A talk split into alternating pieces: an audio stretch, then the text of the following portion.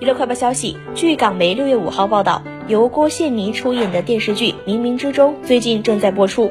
郭羡妮十岁大的女儿 Kelly 在剧中客串饰演自闭儿童，获赞表演自然，被网友称是“明日之星”。对此，郭羡妮接受采访表示，多谢外界对女儿的赞赏，但对“明日之星”的评价，她谦虚回应，实在不敢当。据他所述，安排女儿一起拍戏，是为了让她体验一下做人做事的责任感以及不同的人生，更表示非常感谢导演给予女儿这次出演的机会，同时也否认女儿会以童星出道的传闻。